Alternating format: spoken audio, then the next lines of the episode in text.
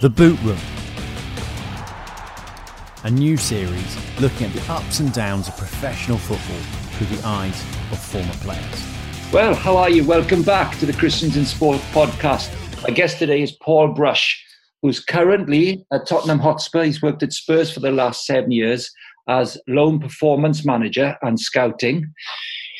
Paul's playing career uh, was at his local club, West Ham. He became a full-time pro at the age of 18 in 1976. Was at, was at Upton Park right through into the mid-80s, where he played 185 games in a really top, what is now Premier Division team. Then going on to Crystal Palace and Southend towards the end of his career. But he was a coach as well in professional football at a very good level. Coached the Orient youth team in 1994, managed Leyton Orient in 2001, started in October 2001. Then went with Steve Tilson to Southend United in 03 and got successive promotions from League Two to the Championship. And then on to Lincoln City, again with Steve Tilson as Steve's assistant in 2010. So now that he's been at Spurs seven years, you can see why Paul Brush would have plenty to talk to us about in the midst of a football season. Paul, I'm really interested in your first full season as a kid in football. You're 19 years old. You're in the first team full time, really. Started in 79. It's going really well until you break your arm in the autumn. Tell us what happened. Yeah, I'd uh, had a run of uh, games and played all the previous season and every game of that season. And uh, I headed a ball um, around the halfway line. And on my way down, uh, a young player from Newcastle was on the way up. I had headed it, and then he headed my arm. And um, most people in the ground, including my parents, heard the crack. And uh, I knew I'd done something, but um, didn't want to complain. But eventually, the physio came on, and um, he was probably the only one that had noticed uh, or heard and uh, he rubbed Algipan into my broken arm, and I carried on playing. I struggled to take a throw on, um, and I passed that by and gave it to someone else. And then I thought I was running with this arm cracking, and I thought perhaps I should come off. So I'd come off just before the end of uh, uh, that game, and that had stopped a run of uh, a year and a half of playing in the first team at West Ham as uh, as a left back. Rusty, um, so, Rusty, what, what yeah. did, how? I mean, how on earth did you carry on playing? Well, well, I, I just um, have a level of stupidity and, and within me, but sometimes when you're just playing, you think you can go through anything and your legs are working and you're thinking, well, I, have I got to really use my arm at the moment? But it was, um, it was a, you know, a silly thing to uh, have done, and obviously it could have been worse. But um, in your own mind, you're thinking, oh, perhaps it's nothing that bad. Um, but obviously, uh, I ended up being out for uh, a number of weeks and then got myself fit during the uh, Christmas break and I was back and around the first team at the start of January uh, 1980 when the third round of the FA Cup started. Paul, so Paul just uh, what I've missed at the beginning there, of course, in giving your CV, what I've missed is that you're a boy, you're a West Ham boy. You, have grown up in that manor, as it were, and you're a first teamer you're a good 18 months into your career and you're not even 20 years of age. So when you get third round of the FA Cup, you play every single game in the FA Cup through to the end of the season. Tell us what happened. Who did you beat? How did it go? Um, so we started off, um, we beat West Brom, who were Premiership top side then um, with a lot of international, Cyril Regis, Peter Barnes, Batson. Um, then we had a local game down the road and scrambled past Orient in the next round. Uh, then we had another home game and then we had a quarter final where we won with a last minute penalty against Aston Villa. And then people were thinking, well, you know, not some, the name could be written on the cup here. Um, things were going for us. Um, and the semi final, um, we drew the first game against Everton. At Villa Park and played a few days later at Elland Road in the replay and won in extra time.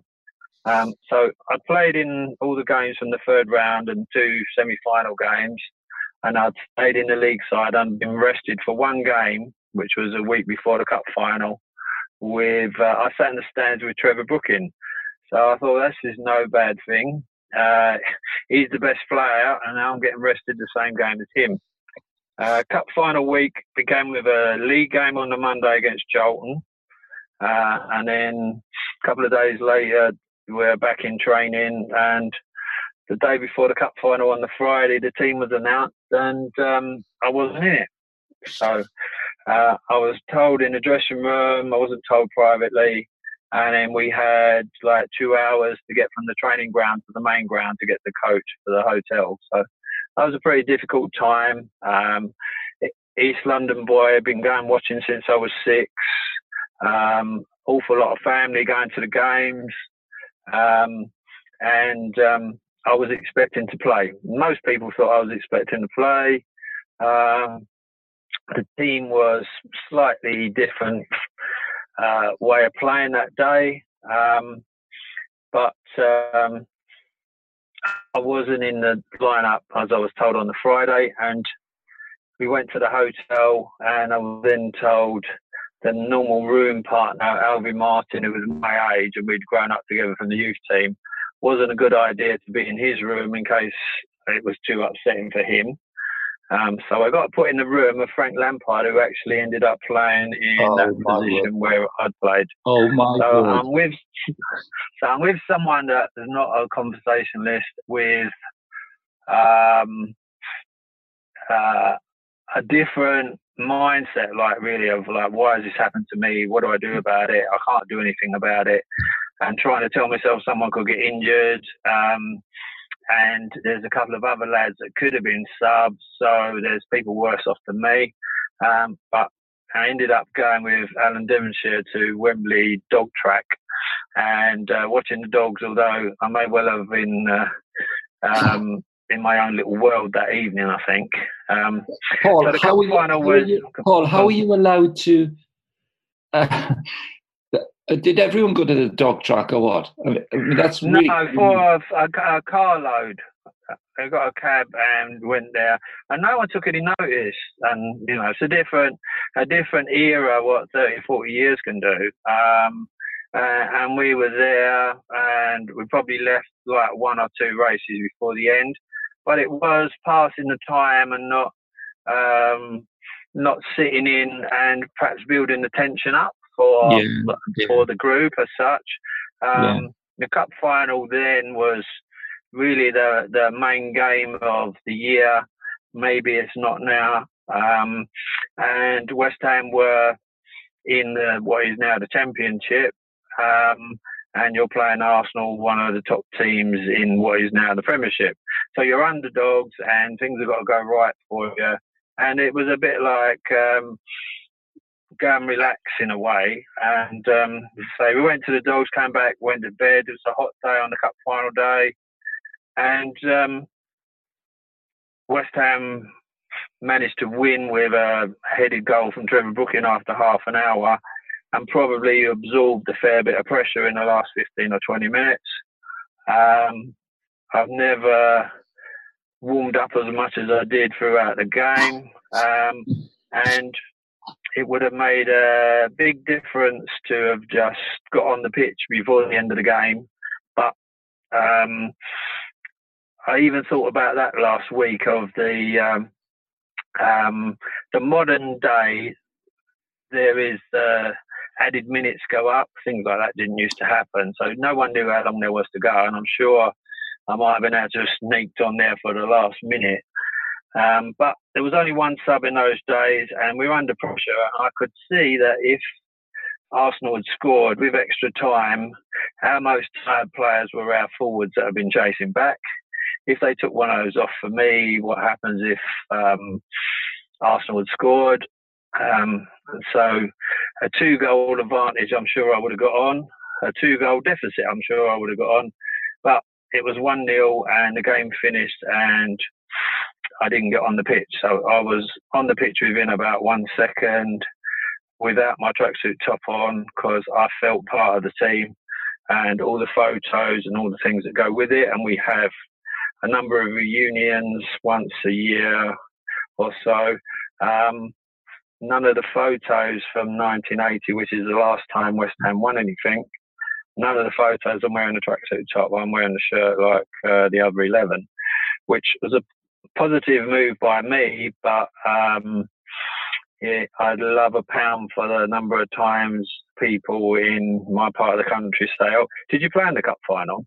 Oh, that's horrible. Um, that's horrible. So, and that's that's the sentence, and you can almost see people, footballing people, if you're at some sort of event, um, about to say it before they're finished, and you sort of, yes, I did. No, well, I didn't really, but I've got a medal, and I played in six of the uh, six games previous. Um, and I get treated like the others, and they all feel that we're part of it together. Um, Paul, did that but, did that affect? How did that affect your confidence? Because you, you're a very young guy at this point. Yeah, so I'm just just coming on to twenty, coming up to twenty two. So I've had, uh, if you take away the broken arm three months, once I got back in the team, I'd virtually played again. So I'd virtually played for two seasons. And so I felt I fitted in. But afterwards, um, the start of the following season, I'd made my mind up that I was going to play in the Charity Shield game in the summer, as, as the summer finished in the August against Liverpool at Wembley, because I was going to play at Wembley, uh, and I, and I did. Um, but a couple of games into the league season, the team lost, and I got left out and it took a long while to get back in because the team was a good side and the other four players playing at the back were internationals.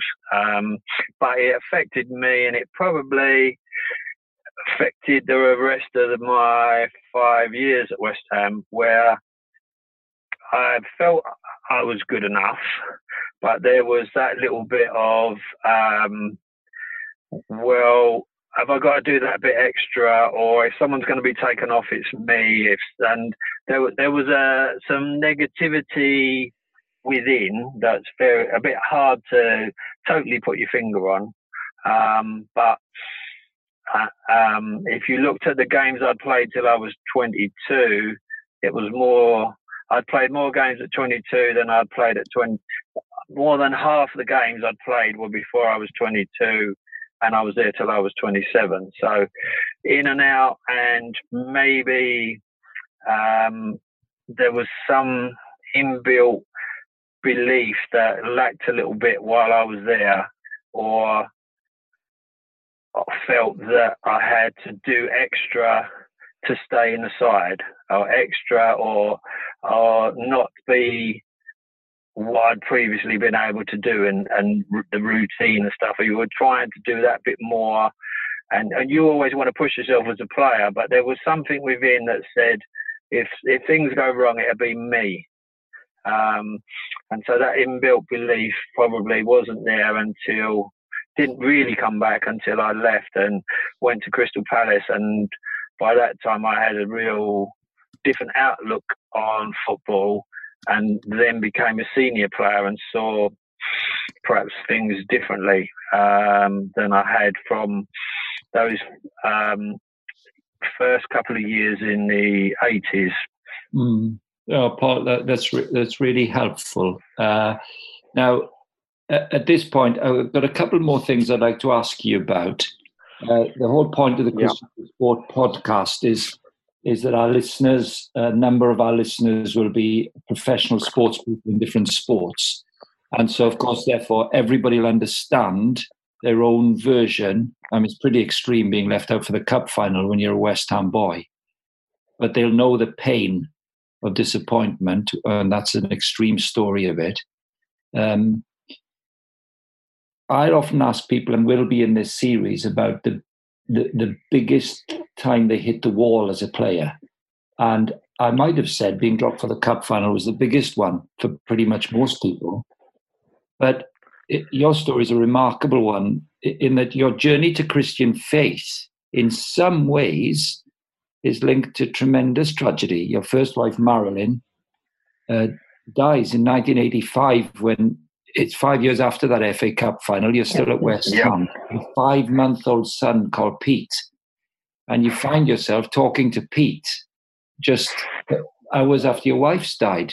How, how did that happen and affect the rest of your working life? Um, Marilyn contacted some kind of leukemia during her pregnancy, so we knew for a few months before Pete was born.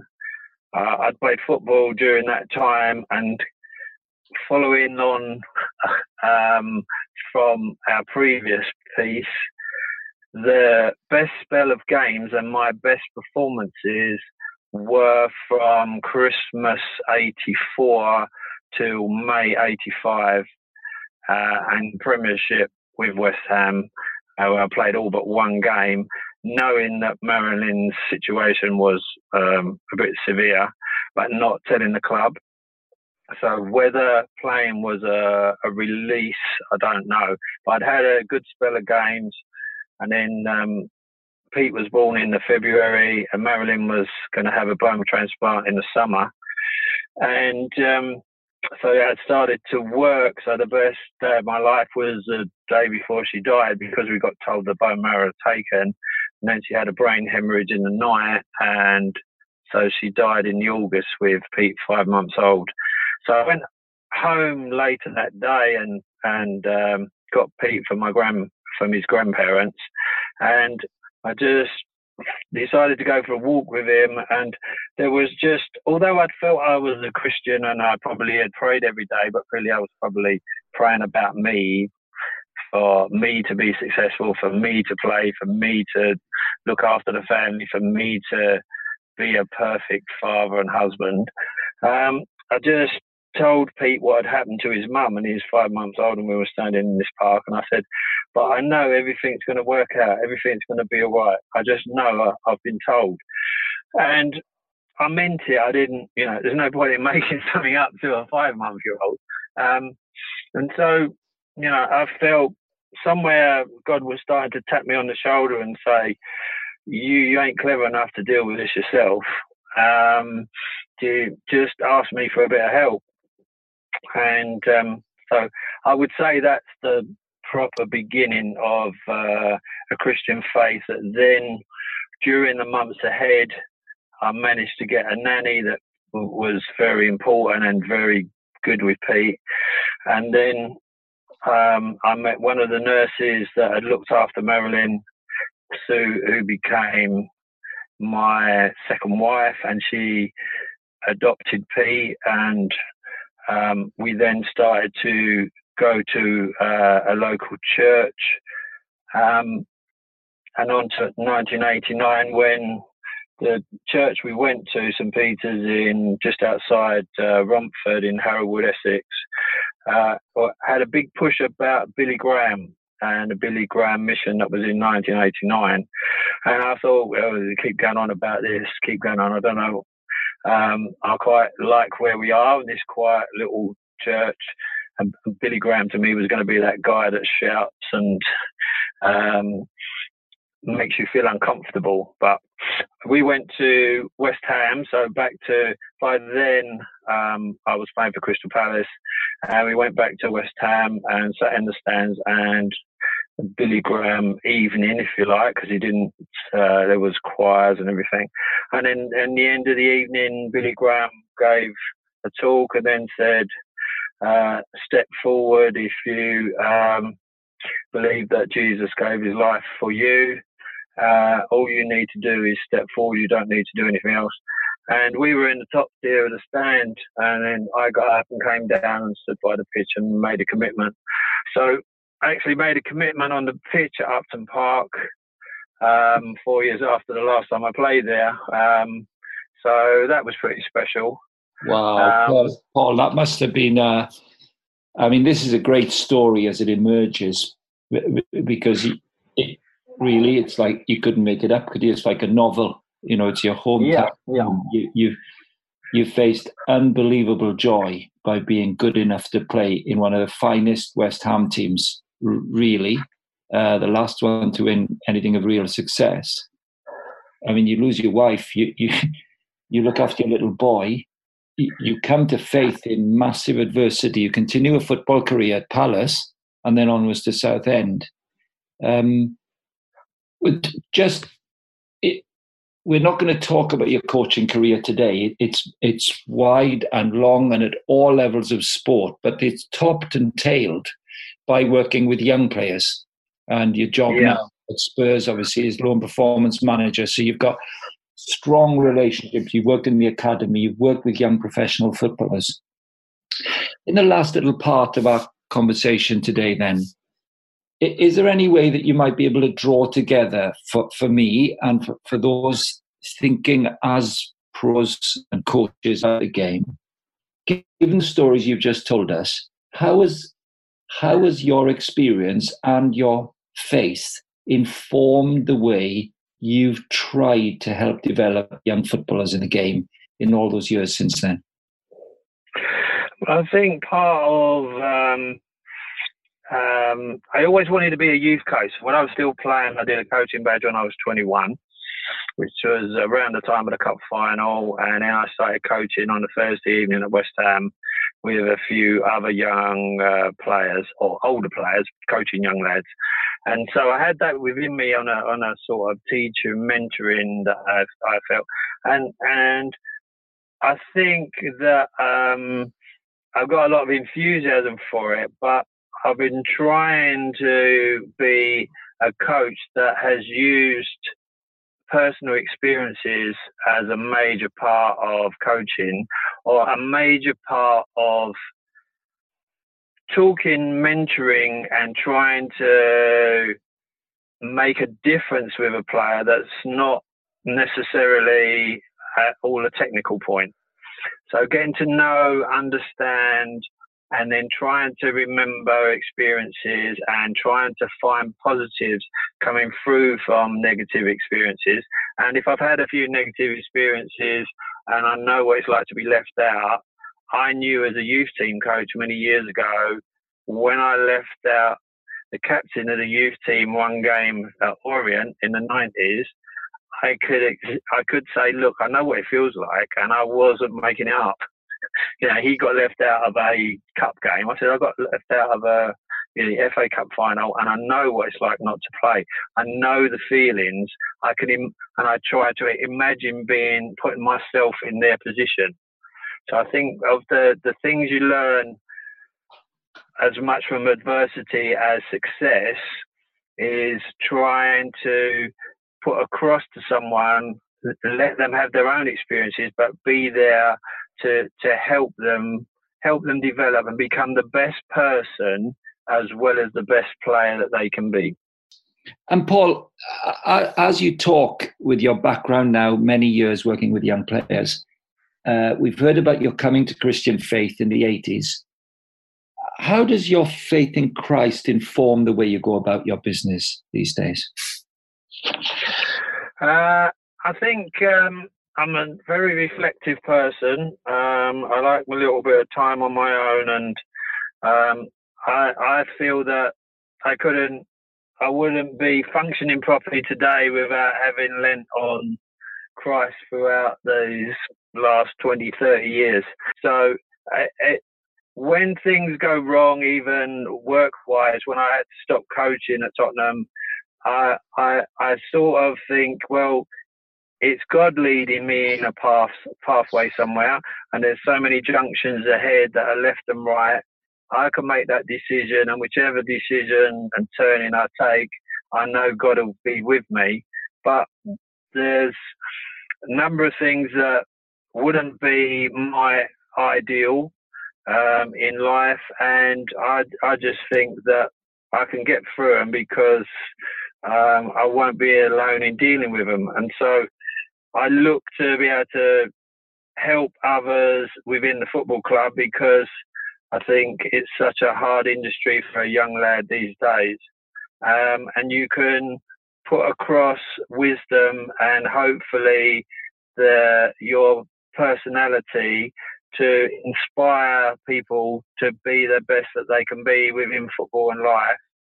Um, and I think my faith hopefully comes through in how I act, and then they they see that um, I can give what is honesty and support rather than something that maybe um, is not um, brushing up their ego, but an, an, honesty and truthfulness that knows what I mean and say is what I really believe. Well, absolutely fantastic. We've known each other, of course, for, for many years, and I'm, I'm absolutely thrilled that in this series uh, of our podcast in the football season, I get the chance to pick your brains and hear your wisdom and your faith shining through as it does right to this day after a whole lifetime in football. Thank you very much. Uh, top Thank man. you. Great having you. Thanks. Well, uh, thank you very much for listening to the Christians in Sport podcast. Wasn't Paul Brush fantastic? I mean, really, you can hear the man's heart. He's got a, a great heart, a great kindness, a generosity, a generosity of spirit, and yet combines it with being able to play with an arm hanging by his side because it's smashed up in a Premier League football match.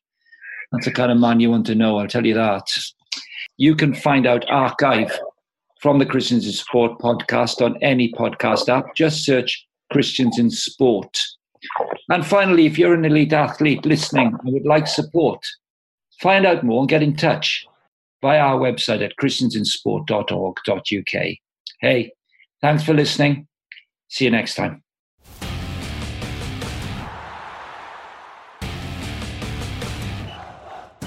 The Boot Room. A new series looking at the ups and downs of professional football through the eyes of former players.